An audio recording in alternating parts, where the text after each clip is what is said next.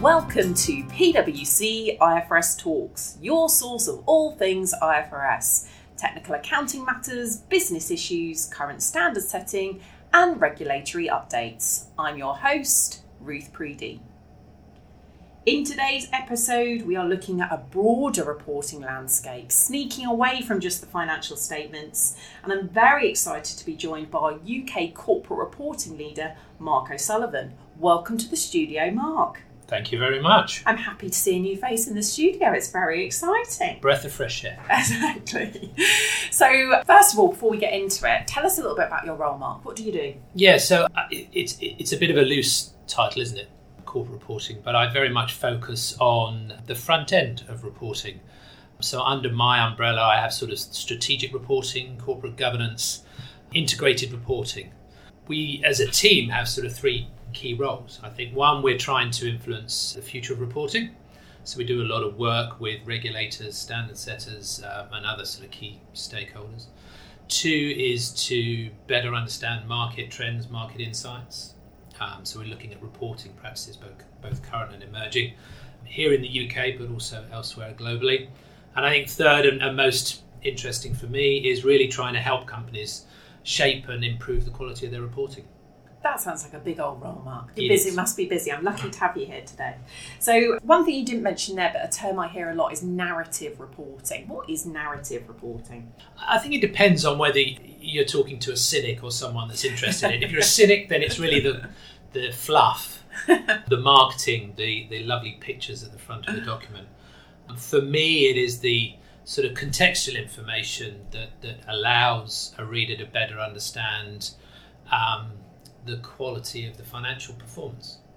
So when we're looking at it, it's about all the sort of information that you better understand a company's sort of market environment in which they operate, their strategy, uh, the risks they face, their business model, their key resources and relationships, their key measures of success. So it's it's a lot of that sort of um, qualitative, quantitative information that supports the financial performance. Not just the debits and credits. Exactly. I'm always looking at the fluff at the front when you're doing a review of the numbers, you've got to understand a bit of context. So I think you know narrative reporting is very important. You'd be amazed at you know the number of people that sort of you know when when the mic is off admit to reading the front. That's not me. No, He's exactly. looking at no, me no, like exactly. you're one of them, Ruth.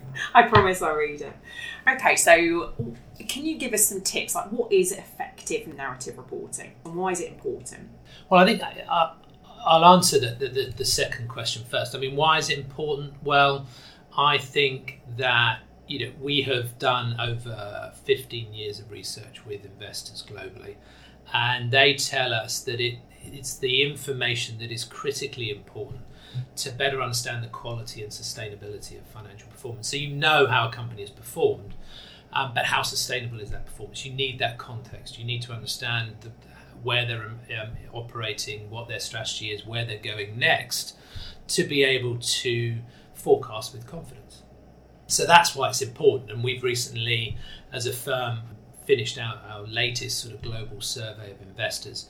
And we asked them, you know, what is the key information that influences your investment decision, uh, both now and in the future? And the top three are an understanding of a business and how it makes money, the quality of its strategy, and the credibility of management. So that financial information wasn't in the top three. It's not even yeah. in the top five. So it's it's important information that's that's necessary. I think in terms of you know what does it mean in terms of who you know what is it what is good narrative reporting. I think we are looking for that balance between the qualitative and the quantitative. But most importantly for me, we're looking for the strategic relevance of that information not the gloss and the PR and the marketing spin, but really information that is that has strategy at its spine, that is properly integrated into how a company communicates both the where it's going, but how it's going to get there breaking my heart there. Financial, I financial know, I'm sorry. I'm sorry. no, it's good to know what people are interested in. And you mentioned there a PwC report. I presume people can get that on pwc.com if they wanted to read the full report. Not yet. It's hot off the press, but Ooh. it will be out soon. Excellent. Okay. So, what's going on in globally in the world of narrative reporting? Yeah, so I mean, much of my focus over the last two or three years has been on the UK. But if you go back for the 15 um, plus years that I've been involved in reporting, narrative reporting and the quality of, of narrative reporting was always a, a, a global phenom- phenomenon. It always struck me how you would find snippets of good quality reporting around the globe, from Australia to South Africa to Singapore to Germany and so forth. And I think what was interesting was how different territories were driven almost by the local issues and also the local cultures. So, you know, in Scandinavia, there was a huge focus on social environmental reporting. What we're starting to see now, of course, is we're operating in a, in a very much a sort of global connected world. And those sort of local trends are becoming global issues. And I think globally, what we're seeing is a, is a mistrust in business and a call for companies to be able to better demonstrate the contribution they make to and the impact they have on society more broadly.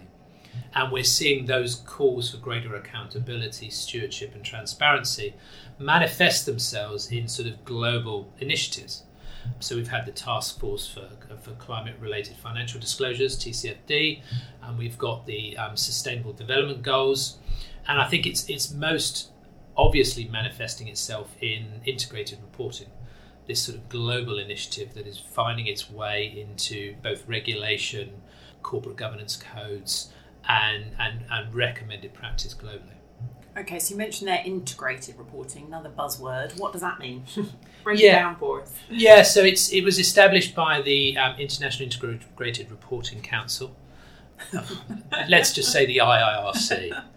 It is, uh, at its heart, it is a reporting framework that picks up on many of the things that I've been talking about earlier. So it, it is, it's encouraging a company to provide a more um, longer term focus in their reporting, to focus on both the, the sort of financial and the non financial aspects, a real focus on stakeholders and stewardship. But at the heart of it, it, it's all about the sustainability of a business, not sustainability in its broadest sense, but the sustainability of business over the long term in order to generate returns both for shareholders and stakeholders.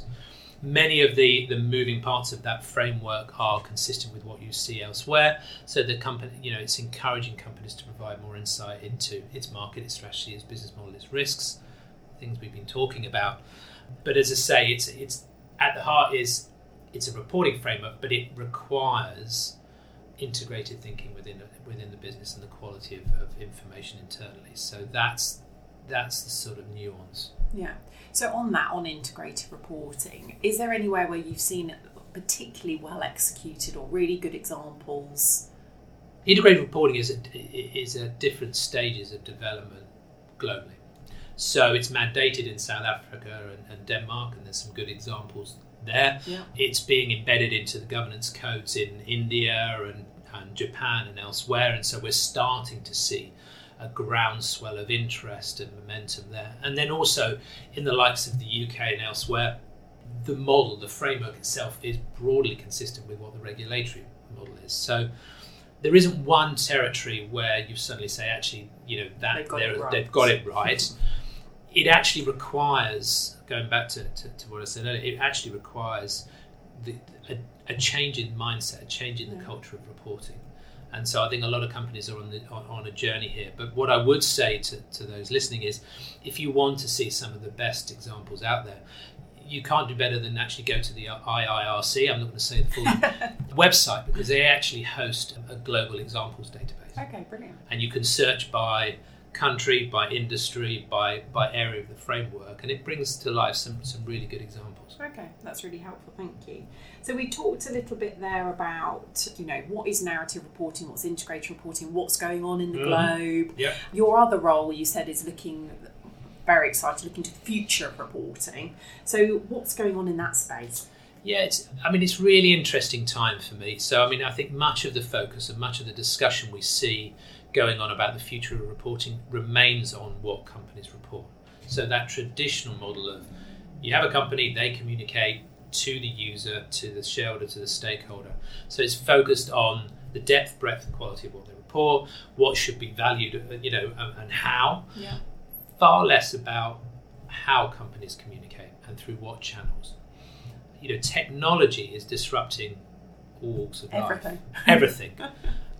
but the reporting model seems to be immune to that. And there is little discussion around how technology is going to, I think, fundamentally disrupt today's reporting model. I mean, we're already starting to see investors using information from you know shipping container data to um, geolocation data Yeah. on your mobiles, and they're using that to sort of support and corroborate the investment decisions they're making. So I, I you know, I envisage a time with you know virtual reality, blockchain, machine learning, AI more broadly, where users will be able to source the inf- what information they want, when they want it, and how they want it, and a lot of that information won't be company sourced. So I think in the future there will be question marks over that traditional reporting model. Companies will have to grapple with a model where they don't control the message. And indeed, I think there will be a breakdown in trust if they try and control that message. But regulators, auditors, companies will are going to have to change their models to respond, Yeah. and it's coming soon. We, you know, again, the survey that I mentioned but isn't published yet. You know, we are by the by- time the yeah, by- goes by, live. by the time we've edited it, all, all this this mumbling down, but you know, we asked them, you know, over what time frame do they think some of these technological advancements will take place, and they're talking about the next three to five years. Yeah. So you know, we have to be ready for that, and, and we're starting to see companies react. I think regulators also are going to have to do the same. Yeah, I read something about you know on your phone you turn on your location so they can track where you are, and they use that with like looking at how many people are going into stores, and that's Yeah. more valuable data than you know Yeah, so I mean- financials. And, you know, I don't get me wrong. I think financial information is going to remain the Yeah. bedrock of, of investment decisions for a long time to come, and undoubtedly, you know, investors and other users are going to be want, wanting to look for, you know, trusted, you know, standardized financial information as the basis to start to forecast their, you know, future performance.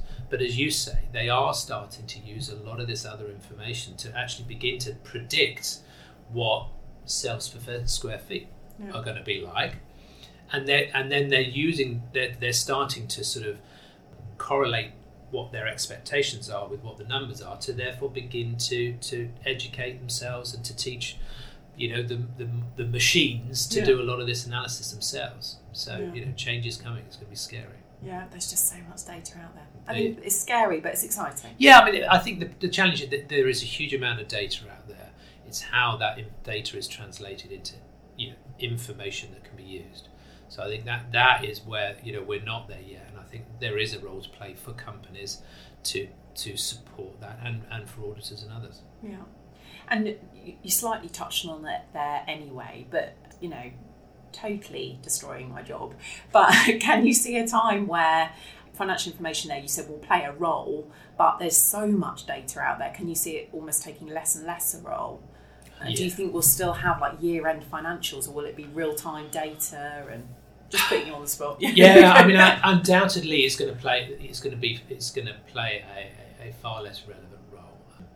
You know, you talk to some of the investors out there, and you know, even in the past two or three years, you know, whereas before it was sort of ninety percent of their work was based on that financial information, not just at the year end, but the quarterly data, the half year data, and any other information as it's put out. And now we're set. They're, they're talking about it being down at fifty percent of the work that they do, and it'll only decline even Yeah. further. But as I say, I think there will be a role for it to to, to play. I I don't know about real time. I, I like the, the phrase right time. Um, I you know I. I question whether actually there's merit in information that's constantly All available because you know when do you get that opportunity to step back and really reflect? Um, so I still think that there will be a, a role for it, but I think the frequency of it will increase, and we've just got to react to that. Yeah, yeah, and regulators, I'm guessing, have got a real challenge there as well. Yeah, they have. I, I you know, I, I, I'm encouraged by, by, by some of the things that, that, that, that are being talked about. You know, here in the UK, we've got the FRC's reporting lab. They've got a, a, a, sort of digital future project that's very much looking at the impact of blockchain, XBRL, and so forth on reporting. But I'm still concerned that you know, beyond that, a lot of the discussion is still still feels to be to me to be focused on how you can improve the quality of a, a report. And we all know that in today's world, it, it's, it's not a report, it's Yeah. digital, it's online. And I think that's, you know, I think a number of regulators are going to have to step up and, and, and respond. Really excited. I feel like we could have a whole podcast on the future reporting. Will you come back, Mark, soon? I, definitely. We'll, have, we'll talk about that for 20 minutes for our, uh, our listeners. So, coming to the end of this podcast, are there any? You mentioned the IIRC website. I can't Well get it out yeah, at all. Just fell off the tongue Yeah, there. exactly. But any other places people can look for trends or useful information? Yeah, I mean, of course, I mean, you know, it would beholden on me to plug my website or uh, the firm's website. But if you go on to, I'm to- always I plugging know, our I know. I know. but if you go on to, to PwC and corporate reporting website, there, there's a lot of material there that includes. I mean, annually in the UK, we do a review of the FTSE 350, but also includes a lot of our material around integrated reporting, as well as a series of reporting tips that I would encourage you know individuals to look at because again we, we sort of we pick apart particular aspects of reporting whether it's reporting around tax or sustainability or business model and just try and highlight a good example and why we think it's good and, and therefore I think hopefully that will inspire others to improve the quality of the reporting. Brilliant. That has been so interesting. Thank you so much for joining us, Mark. We will definitely have you back soon. Uh, thank you to everyone for listening. I'm your host, Ruth Preedy. Happy accounting. The preceding programme was brought to you by PricewaterhouseCoopers LLP. This content is for general information purposes and is not a substitute for consultation with professional advisors.